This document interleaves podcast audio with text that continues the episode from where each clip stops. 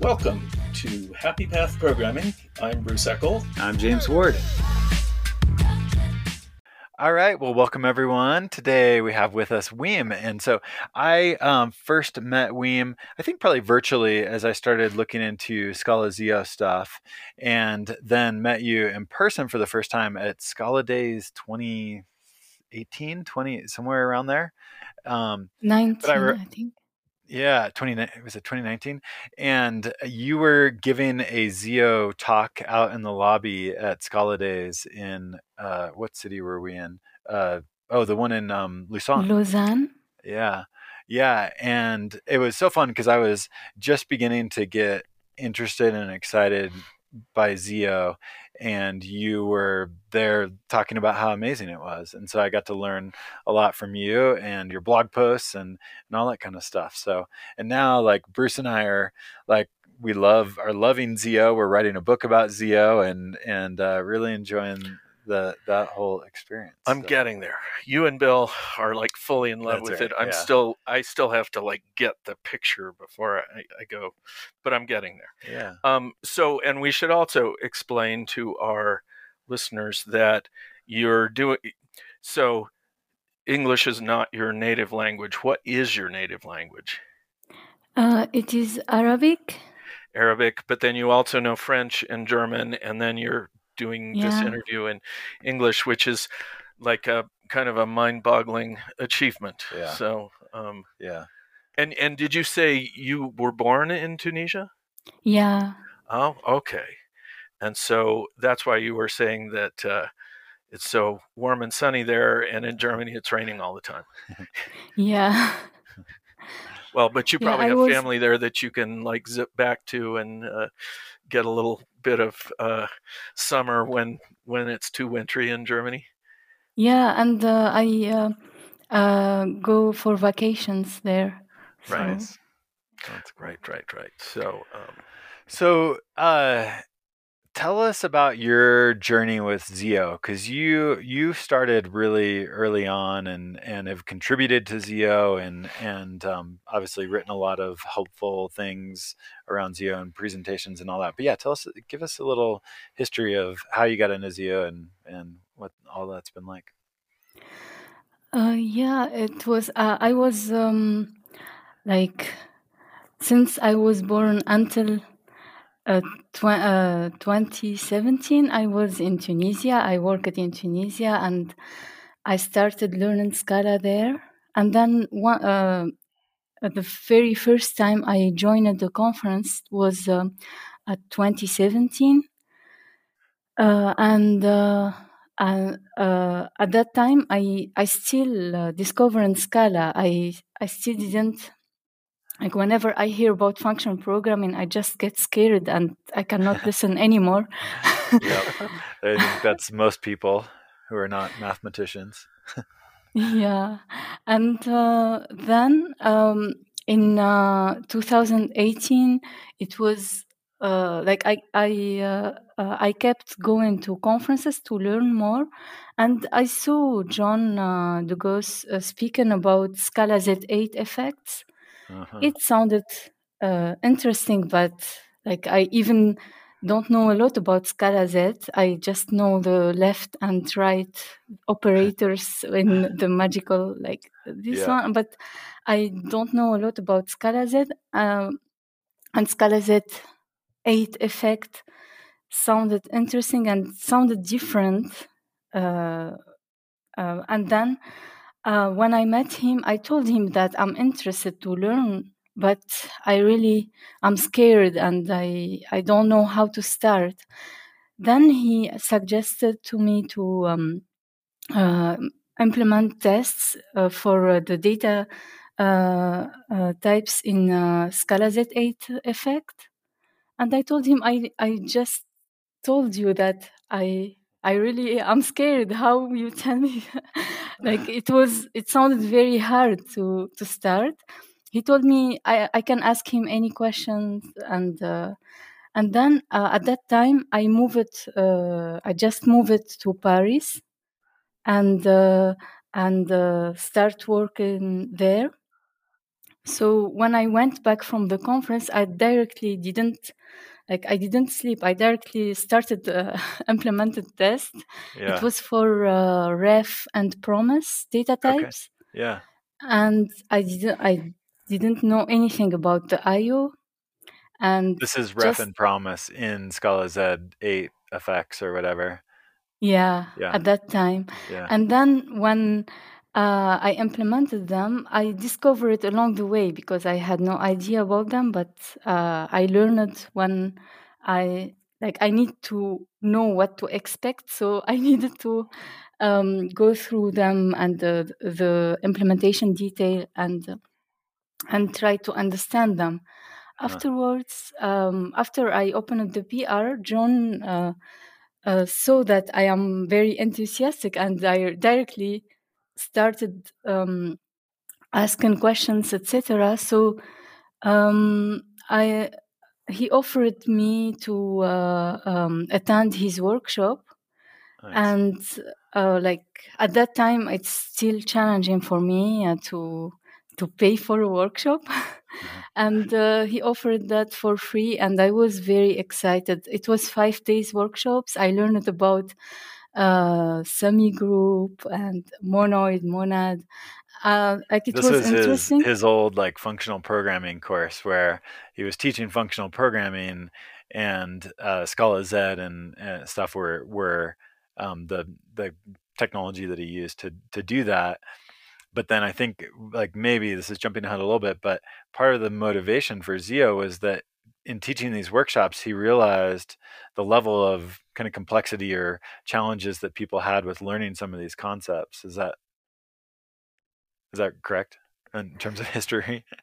Yeah, yeah. He um, he tried to teach functional programming in a way that helps people, the beginners, to not be afraid and to to uh, uh, learn it. Uh, even sometimes he tried to avoid using some very Mathematical functional terms, yeah. math- mathematical terms. Yeah, and um, like this is also um, helped me with my fear because uh, really uh, sometimes uh, when uh, I see the symbols, etc. Even uh, like I studied mathematics, but I didn't like I it's it wasn't my specialty. I didn't I didn't like it, so um, it's it it looks scary for me. And usually the functional programmers people when I talk to them, I feel somehow I feel like um, maybe embarrassed if I ask about a monad or something because if I ask their reaction, oh, you don't know, and uh, like that, Yeah. it's just yeah, the functional programming, Not um, just functional arrogance, programming. That's true. No, Yeah, it's it's just not- everywhere it's yeah. shot through. Yeah. Oh, there you- are no dumb questions unless you don't understand monads. Then, then You there- don't understand. Really? You Yeah. don't understand? Oh, oh you my believe- gosh. Yeah. Oh, Oh God. Well, let's talk about that That's for a while. The fact that you don't. Yeah. and they don't explain it. Just No. They Yeah. just. Yeah. We spent all the time just being amazed that you don't understand it. That's right. Yeah. I, I know. Let's, it's uh, let's really. just focus on the shame of that instead of helping you understand it's so it. counterproductive. Yes, Yeah. It's like. yeah. Uh, but your experience with John was was positive, and he helped uh, Yeah. helped bring you along and and teach you without hopefully making you feel ashamed of not understanding Yeah. these deeply mathematical concepts and yeah he, he and was that. always uh, patient i asked a lot of questions and at that time i wasn't really good in english and whenever i struck, try to structure my phrase it is very long and he was very patient and uh, i'm grateful to his time and effort that uh, um, he gave to teach me and to mentor me Yeah, that's cool. So you um, you went to this functional programming course by John, and that was seems like a big milestone in terms of your your functional programming growth and all that. Um, how did you get? How did it go from there to Zio?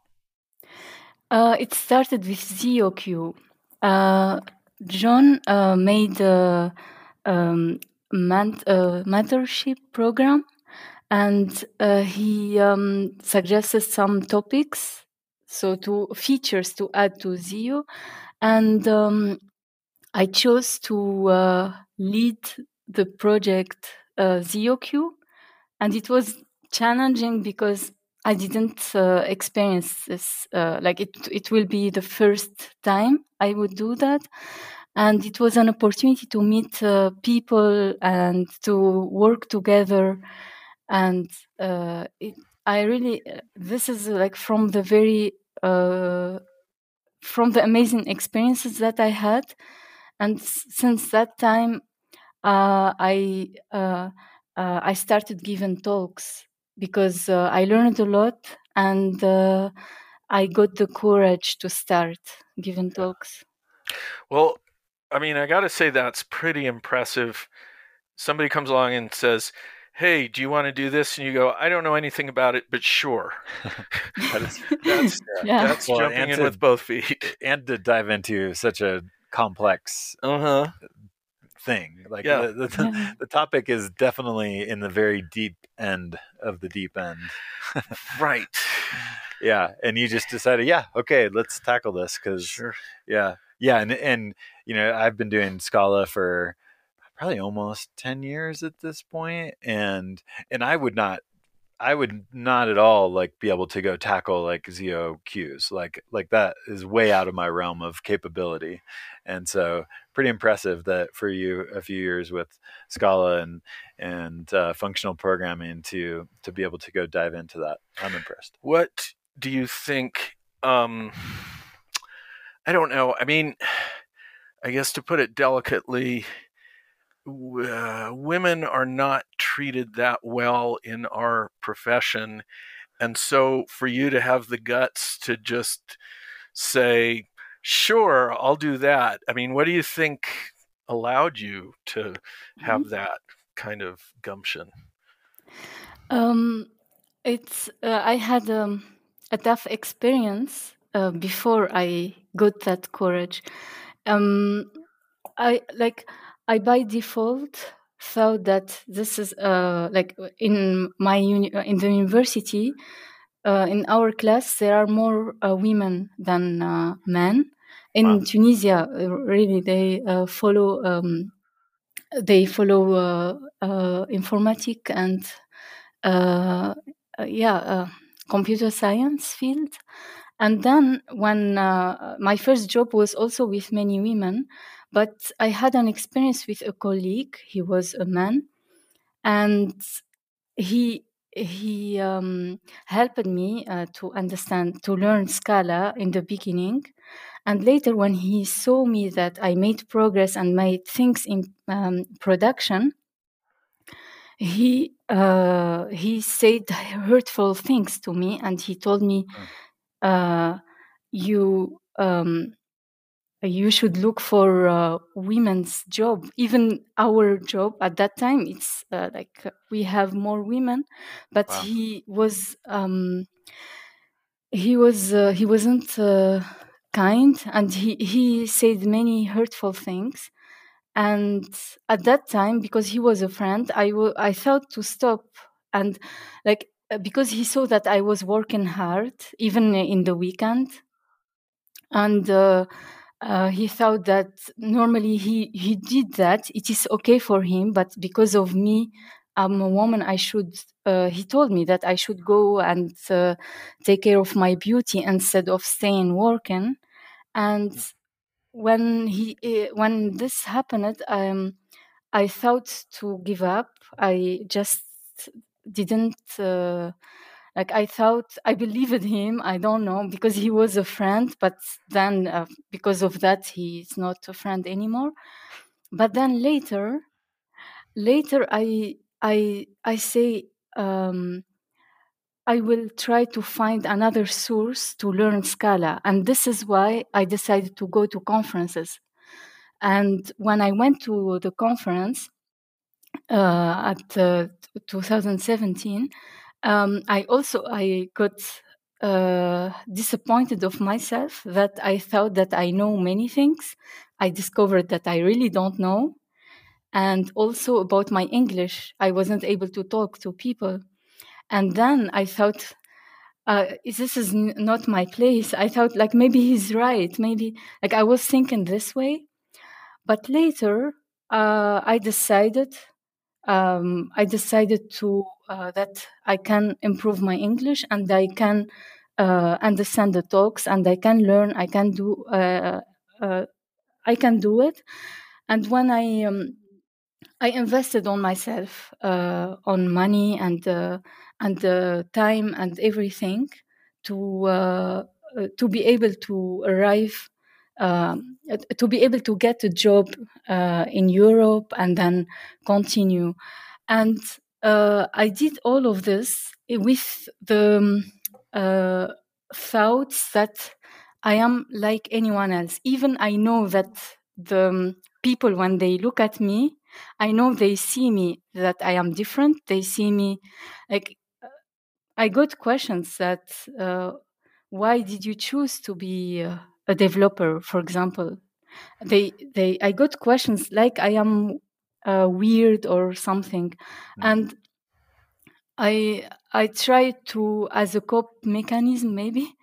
I see myself as anyone. Uh, this is what it should be. Like I see myself if I am, for example, let's say I am at a conference. I am the only woman there, and the guys are asking questions to the speakers for example, I see I am there and I can also ask questions to the speaker. I can also talk to them because the other guys uh, are doing this. So um, I included myself without anyone who, uh, like, I didn't wait for people to include me because I thought, like, I put these thoughts uh, to be able to to uh, um, to get uh, to uh, to make progress and to my focus is on learning more than uh, um, making these limits that society created.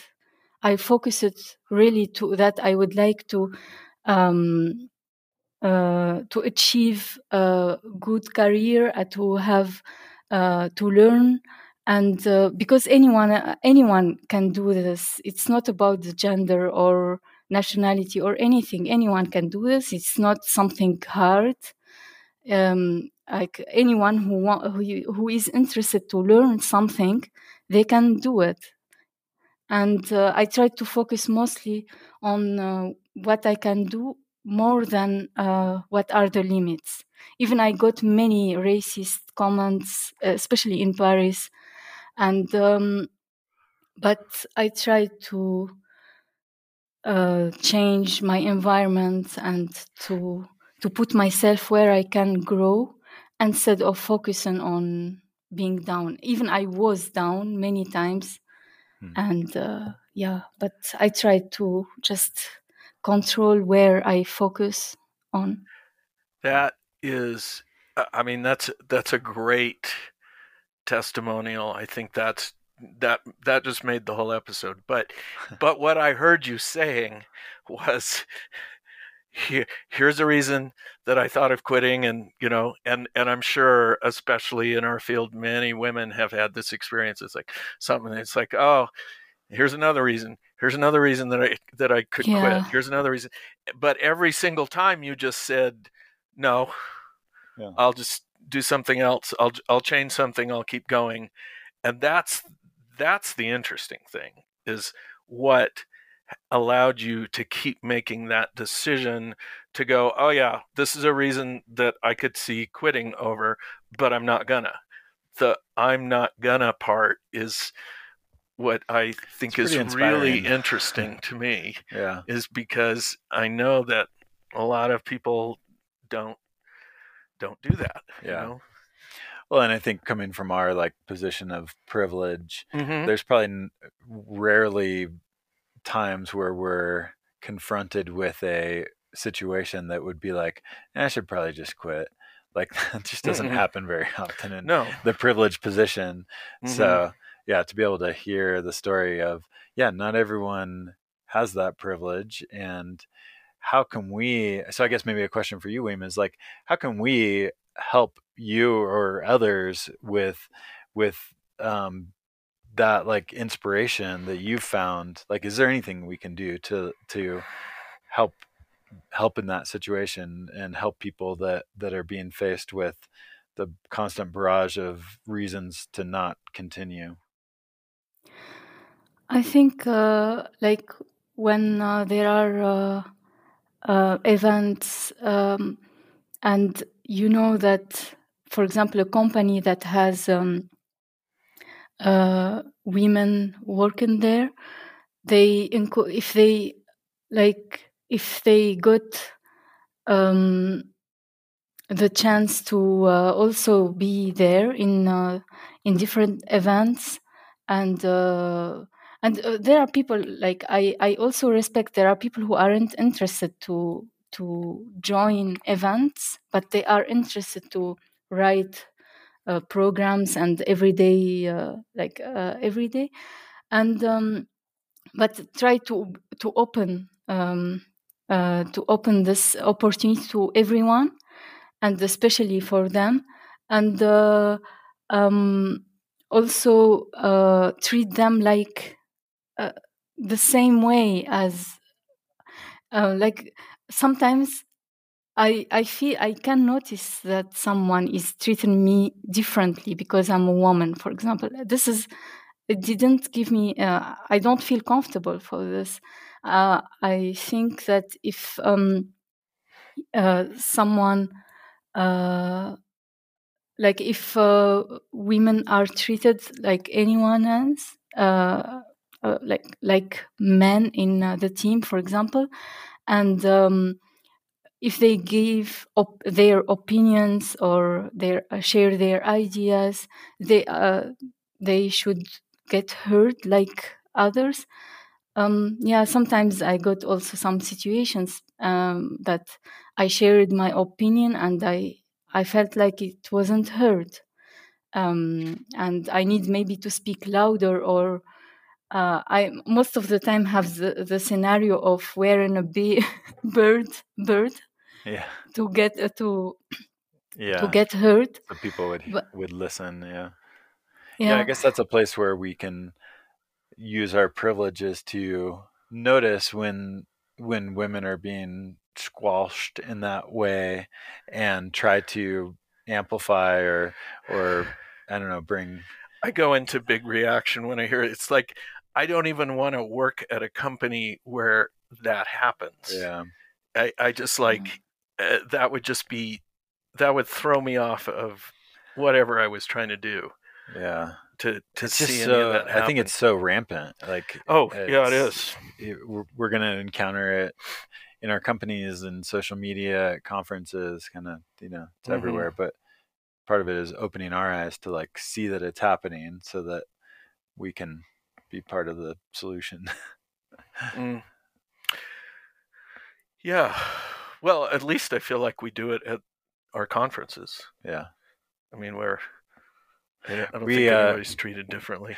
We have we have a conference up here that Bruce runs, and we do this session that uh, did Bill invent it? Or I'm pretty sure Bill came Bill up with came the up idea. With it. Uh, it's it's an open spaces conference where we just have conversations but one of the sessions is where the uh, the women can do whatever they are free. it's about the, the experience of women in oh yeah that's technology good and the men are only allowed to ask questions. They cannot make comments or anything other than ask questions. Yeah so it's kind of fun because the men are well, it works into a really well of, of, having to not have power. And I think, you know, without yeah, it it it limits you to saying to asking questions, and it's it's a fascinating experiment that we've done at least a couple of two or three times, no, yeah. maybe more now. Yeah. And uh, it always brings up a lot of very interesting issues because we don't get overridden by men's opinions. Yeah. So that's a fun thing. Um, so I have a since you are um, you know, into functional programming. This is, I think, going to become a survey question whenever we encounter somebody who's into functional programming. Well, and somebody who's been teaching functional who's been, in particular, who's been Yeah. teaching it. Yeah, yeah. Which is, how do you, like, to somebody who has no idea what what it is, how do you explain monads to people? It's a good question. you don't know more that? Just- I'm so ashamed. Yeah. Can you believe it? He doesn't know. Yeah, know I know, and we've been trying to we've been trying to figure it out for years how to explain monads to people. I still No, yeah, I would say it is um, a data structure that allows you to combine um, like a data structure that uh, has um, an operation which is a flat map. We say it flat map that uh, combines uh, or uh,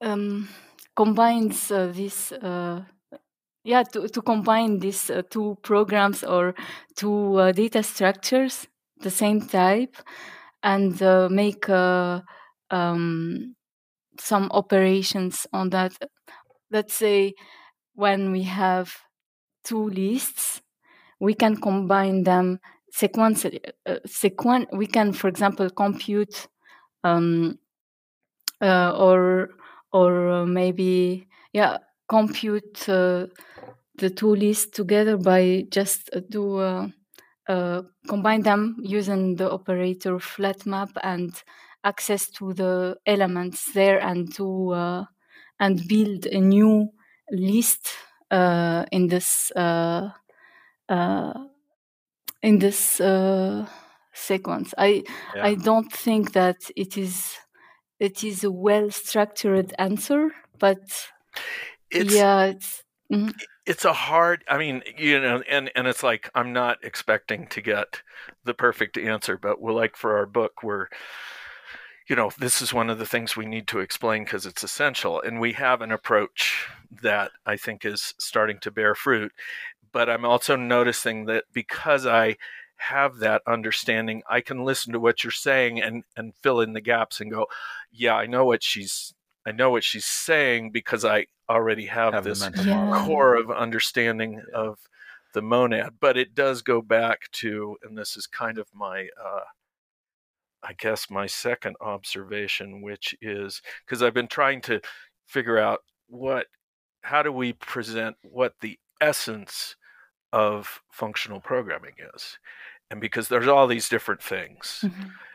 but um, I think, and I know you're a fan of the Red Book because you you know you wrote something at least that was talking about that, and my um, what kept coming up for me, especially in like the latter half of it, was the idea of um, I can't remember if they used if they if they said composition or composability, but you know one the idea of that is like that's the whole of what we're trying to do is we're trying to take pieces and put them together Yep. so we're reusing code which has been a holy grail for decades in the field it's like how do we reuse code rather than rewriting everything and i think that's the essence and Yeah. everything around it is just to support that idea including monads is for composability Yeah. And why we need to compose is because we have immutable data, and uh, in order to build new data, we need to build new data, and using this composition uh, operators, um, we can build our program uh, with the function programming approach. Mhm. Yeah, and one of the elements that keeps sticking out to me around this, which you mentioned, uh, is the idea that the monads are only useful when you combine them together and want a new one. And one monad is or well yeah, one monad is no monad. Like there there's no reason to ever have a single monad. It's only in as you are Yeah. composing or you know munging these things together that monads make any sense. And it was one of the challenges that we had when we were writing the book was I wanted to start with monads. Like I wanted to start with here's the right way to do to solve this problem Mhm. but what we as we were working through that idea of trying to do that, we I think very quickly realized that we could show one monad, like we could show a Zio, just a you know a Zio value or a Zio println or something like that, but it's useless to like in like, isolation. yeah, and I just showing one monad, like starting with one monad, just doesn't make any sense. And so then Mhm. it's like, okay, for this to make any sense, we have to have multiple monads. But then that opens up this whole can of worms of okay, then we have, have to like introduce the for comprehension, but then we have to like unravel the for comprehension into flat map and map, and it just is like, okay, this idea is not going to work starting from a monad because there's all this stuff that you have to like have foundational knowledge of so that you get to the place where you think about composing multiple monads together. Yeah. Well, and it's also interesting because if you look at um, functional programming, and you can say, "Oh yeah, we could add monads," or you could you could take Go's approach, where they go, "Okay, by convention, you return something that yeah, it looks kind of like a monad. It's a package of information," and but then the programmer every time they make a function call they have to unpack that and do something you know so they have to have a whole bunch of code.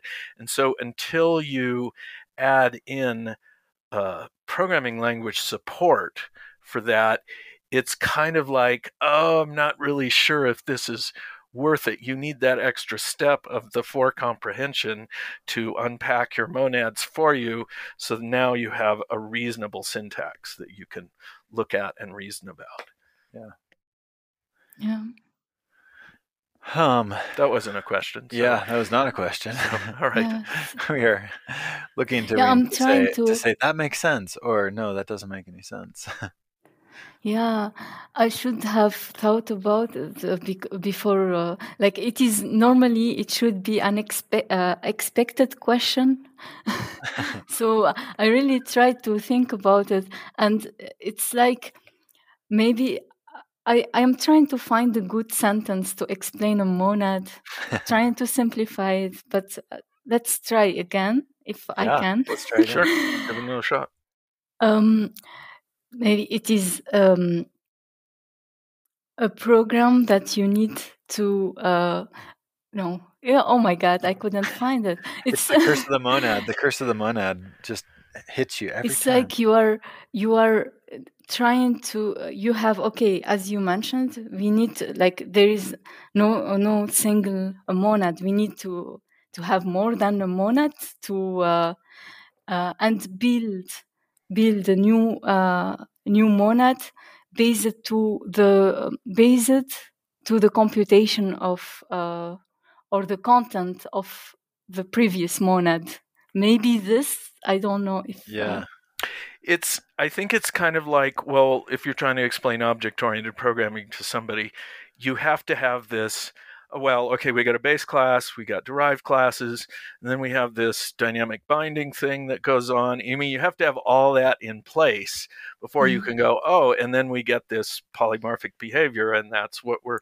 Is that object oriented programming? I'm, I'm, I'm questioning everything now. Yeah. But I mean, you have to, and I think the same thing is true when explaining monads and functional programming is you have to have enough of that structure in place where you can say Yeah. okay here's the problem we're trying to solve and it's got you know several components that we have to put together in order to solve it Yeah. but i feel like i'm getting closer to Yeah. to to being able to explain that Let's go on to Yes. effects. Mm, So, yeah. because you you did Scala before uh, Cats or no, not Cats, uh, Scalaz effects before Zio. Um, what was it about effects that you were drawn to? Uh, the functional effects, right? Yeah, Um, functional effects. like, they are made to to turn the sites effects into functional, uh, to make them functional, and uh, to make them uh, immutable. And it's like frozen. The um, uh, these side effects make them frozen, and then you can later combine them with different uh, other side effects and then later when you only when you decide you you have control over them and you decide now i can run it or i can test it uh, uh, and test it with different specific things. Uh, i mean uh, maybe different environments etc this would lead to uh, yeah to mention uh, the environment in this um, a functional effect. But yeah the purpose of functional effect is to have control over your side effects and make them functional.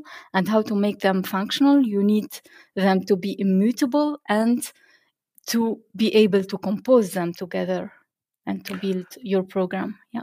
So you're composing effects. Yeah. Ah, interesting. Yeah. That's I guess that's that is one of the challenges that functional programming brings up. It's like, okay, uh, we want to do things in a composable way, mm-hmm. but as soon as there's a side effect, it won't compose anymore.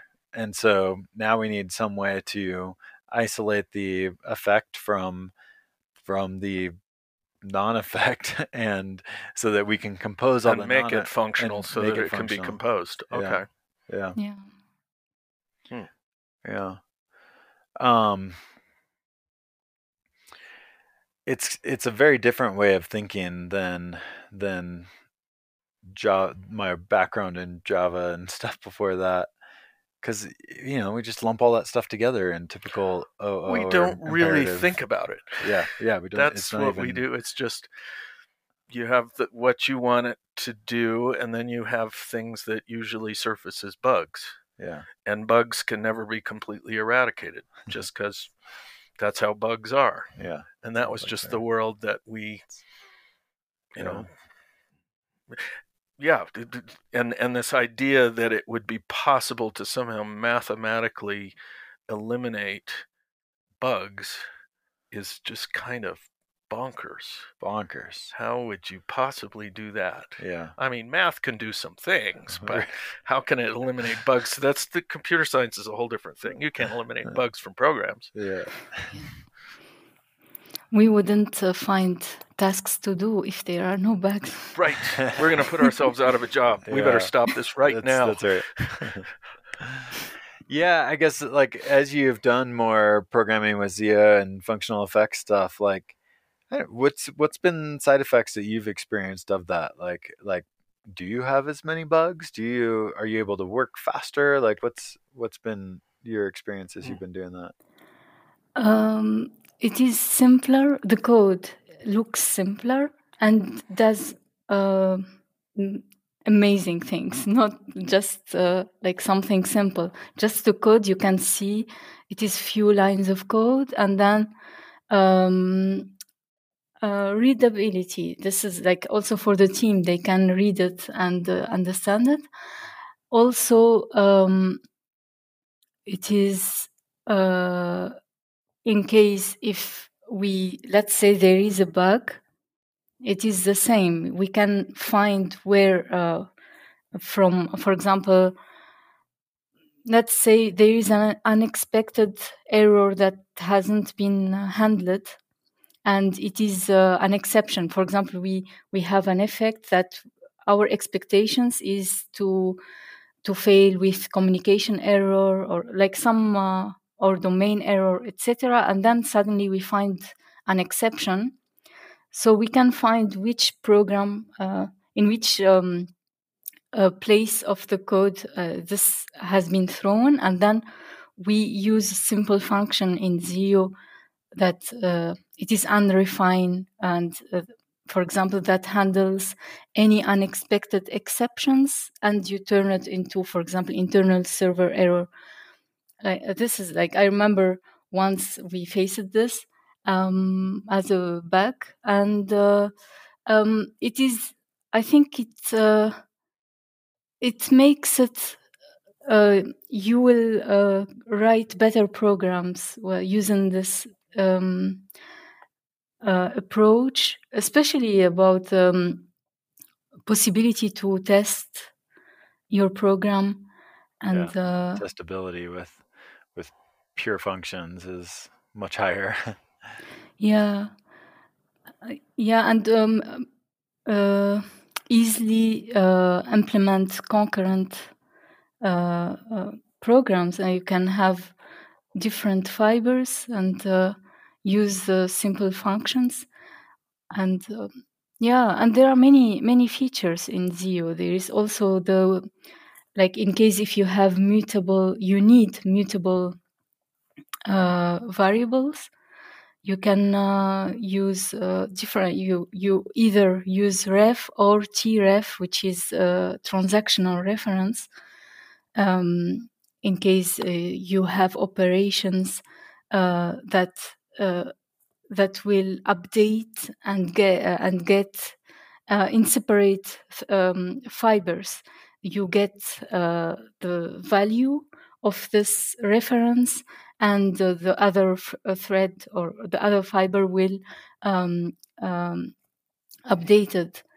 Uh, this you would need a It's- transactional reference for. I don't know how much Java you did, but we what I've done in the past and seen in a lot of code bases is the the way that it usually goes is you write some code and then at some point you realize there's a concurrency bug with your code you know Mhm. it's it ends up you didn't think about how you were you know writing to a shared resource and multiple threads were doing that and so oh you get a bug and you know weird behavior and whatever so then you just slap a synchronized like keyword on the whole thing you know you just the, start chasing the bug. you yeah you, and and you just like take this like huge hammer and whack it with Yeah. synchronized and killing your your all of your performance Uh-huh. with one big hammer stroke right. and whereas whereas with with Zio you really have to think about okay this thing is a shared reference and is mutable uh needs to be mutable and then Zio takes care of making sure that fibers are not going to stomp on each other. And so you don't have to have this huge hammer for, for whacking the whole like program with a synchronized, sing, you know, basically just taking it all to a single thread. Yeah. There is Yeah. a small hammer Yeah. Yeah. for sure in Zio to but at least prevent it's this. safe. Right. It's a Yeah. safe. Well, and you don't have to debug it from first principles, which you do Yeah. with threads and locks. So you started with Scalaz and then moved to Zio. That's correct. yeah. yeah. Okay, because I when Scalaz was um, first coming out, I remember like watching videos and people were explaining things, and I mean, I vaguely remember somebody going heavily into math, and not I I took nothing away from those. I I had n- zero understanding, and um, so but obviously you understood something enough about Scalaz to I don't know contribute to the project. but I mean, what? How would you? It seems like there's an evolution. My impression is that there was initially Scalaz was was kind of the an initial experiment, and then Cats, and then um, Zio. Is that is that a reasonable assumption? You think? Um, I actually I before Zio I didn't I didn't uh, I sadly didn't try uh, cats. I don't know how like the uh, Right, how it was, Mm, but in the very beginning Scalaz it was IO of A and then IOEA and then uh, IOREA um, three type parameters and I I am grateful and happy that um, I was there when it was IOEA and REA, so I can have the understanding uh, for um, why they are uh, that way and uh, how to build them, etc. yeah, it One gives you the other- perspective. One other piece of history on Scalaz is I believe it's very it comes very much out of the Haskell world, like trying Right. to create Oh Haskell yes, Yeah. Scala. that's right. And and I never have done Haskell, so I don't like that world was always the Scalaz world was always so foreign to me Mhm. as a Scala developer because I hadn't done Haskell. So Mhm. for me, like Zio was the first time where all of these ideas were approachable from my side of understanding, not from the Haskell side of right. You didn't have to have the Haskell background in order to Yeah. in other in order to say, oh yeah, that's like Haskell, Yeah. which you which would be very helpful, I imagine. But so do you like? I'm guessing going from Scalaz to Zio, you're seeing all the um, ways that Zio is trying to make things easier to understand. Um, uh, I think that it was uh, okay when uh, it was in May 2018 when um, uh, Scalaz uh, moved to Zio, and um, and uh, okay, there there are some uh, uh, functions that are uh, quite uh, like Haskell, and later I think many many of them were because of me. Uh, I, I like um, sometimes I suggest to John to to make it friendlier and uh, and for example, pure became succeed. Um, like Mm. many many renaming things, and it is it continued to be like that, uh, simpler and uh, more friendly for all people. Also, like uh, people who didn't know Haskell before, they can Yeah. understand that. Like Yeah, I guess there was initially quite a bit of kind of legacy brought over from Mhm. Scalaz and from Haskell into Zio. And so yeah, naming is a good example where things were just named in that way because they because they were they always named in that and way. what does pure mean to me? I, I don't know. Whereas succeed, I, I can sort of guess what the meaning might be, yeah, or at least start to. yeah. Um, yeah, that's I think super important when it comes to uh, things like that. So, are you using Scala three? Uh, not yet. Ah, okay. So, Yeah, one of the one of the things that I don't know if it, I don't remember who in the Zio world said it, but it probably ultimately came from you and your your work to make the APIs easier. But there in Scala two, they renamed Println. Uh, was it no print? What what was it in Sca- in Zio one? Uh, was it even Println? I don't know. Uh, anyways, they they created naming consistency for Println and Readline. So now it's like Printline, Readline, or something Mhm. and I'm like, now when I see it in other languages, I'm like, why in the world is it println with a lowercase l and readline with an uppercase L? It's like, come on, let's have some like API consistency here. Kotlin actually does this where Kotlin has a println and a readline. And I'm like, you all could have like created API consistency here.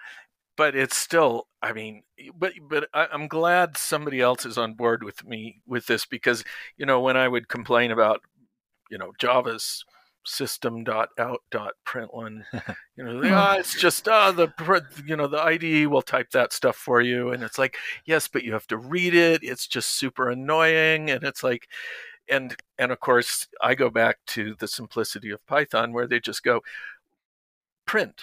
You don't have to say line you know we'll we we we can put the new line deal with that. Just say print. Yeah. Yeah. Well, we certainly appreciate your uh, Oh, yeah. your perspective and shaping of creating more consistent APIs.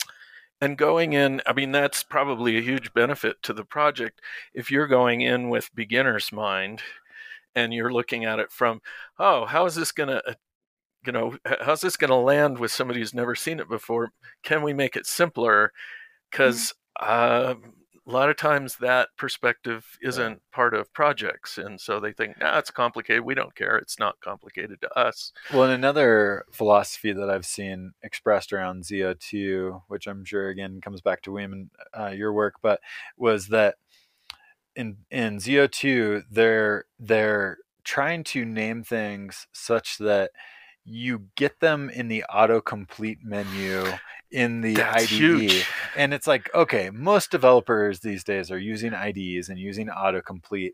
And we have this wonderful thing where we can do dot and get the list of available options. guessability Guessability, right. And so let's name things with good guessability in mind. Whereas if you roll back the 10 years, a lot of developers were not using real IDEs. Dot, com, you know, dot completion was not so much of a thing. And so, if your developers are always going to look at an API doc anyways, then guessability doesn't matter as much. But now that mm-hmm. we're pretty much all using IDEs that can that can give us a list of possible options, guessability is really oh, important. Oh, yeah. And so let's design our APIs around that. And I yes. really appreciate that perspective. Oh, that's huge. I mean, that to me is a massive reason to use one thing over another. If I can kind of get hinted through how to do something rather than well, what do I do now? I don't know. Go study the docs for a couple hours and maybe you'll figure out what to try. Yeah. Mm. Yeah, I mean, I've definitely been in the world where I open up the reference doc for some API and I, I start it, this is if dot completion is you know for some reason not been an option or not worked in terms of finding what i need to find. And then i'll search through the whole reference doc for keywords that i think may be may get me to the right place uh, and usually eh, usually what happens is you know i i couldn't find it based on the method name uh, and so then i find it in a description of a method where it, the description of the method is where I match the keyword that I'm looking for, and then that leads me to the method name. But it would be so much nicer if the method name was named in such a way that I could, you know, find it through dot completion instead of having to go to the docs to search for keywords. Mm, yeah. So. Yeah. yeah. So very helpful, very beneficial. Uh, so we we're we're writing this book about effects and and Zio and Scala three and um, I want to hear what your perspective is on like like where's this going in terms of effects and uh, and Zio. Like, is this going to be something that really could be mainstream? There's a huge edu- uphill education challenge to this, but but I don't know. Is that is that where we're going? Is that where we would want to be? Uh, I think that now when you see the Zio organization, there are many different projects, and like at one point in time, you can. Um, I think in the future you will be able to use 100% Zio in your project, and this is like, I think uh, it is something. Uh, it's like a new language, or um, once you understand Zio and uh, then you will be able to use the whole um, different libraries. This is maybe, I think, uh, if I would guess what would happen in the future. Yeah, I sadly didn't uh, contribute on the new features and the new libraries. Just uh, like in the beginning, I um, I got the chance to do this. Um, but this is um, mainly if someone uh, learn about Zio, just Zio without uh, the other different libraries, they will be able to. Uh, they will be flexible with um, the different libraries that uh, comes from Zio, it will be automatically because it is consistent. I think I like it the way, as you mentioned, it, they are trying to make things consistent and uh, um, once just you need to learn about Zio so you can uh, understand the other uh, libraries. Yeah. Yeah, the library ecosystem is, I think, a huge part. And I think that to me, it's a testament to getting the right foundation in place. The the library ecosystem that has so mm-hmm. quickly been created around Zio to me speaks to that we got the the right base types and base things there. Mm-hmm. Um, there, I've heard people say something along the lines of like, if we just get the like foundational constructs right, like that's that's the the most important thing. And I maybe don't. I'm not sure if I disagree with that or agree with that, but to me, the indicator, if you've got the right foundational things in place, is is there a ecosystem that has sprouted quickly and growing and vibrant around those those uh, kind of core principles and core types? Um, and in the case of Zio, absolutely, like like the the ecosystem has grown so fast and is flourishing, and to me that says that, That's that the most important indicator, I think. I mean, if you look at the Python community and how many, you know, it's like how how often can you say, I need to solve a problem? Oh, here's I wonder if this component and this component will solve. Oh, look at that! I'm done solving my problem. Yeah. And it's like so. There's tons of that stuff, and so when you see that happen, then it's certainly a strong indicator that oh, you've gotten Yeah. foundational stuff right. I mean, right. You can never get Yeah. everything right, but maybe enough of it of the basis right that that can happen. So, Yeah. it's it's very interesting to watch. Yeah, as an example of this, and maybe this is where it comes back to composability, Mhm. is that Zio, the part of what I've used in Zio is like Zio Kafka, and it is so nice that Zio Kafka uses Zio streams, and all I have to do to like do stream oriented stuff is like pull in Zio Kafka, pull in some stream processing thing, and because it's the right foundation of Zio streams, these things just work together as they should. So like composability just happens easily and well because of these foundational pieces that and that's where I think the development speed happens. Mm-hmm. Because if you can take these pieces and put them together and you don't get the combination of the errors un- undealt with errors from this component and this component you and you can just stick them together and have them work Yeah. then now you can develop quickly Yeah. but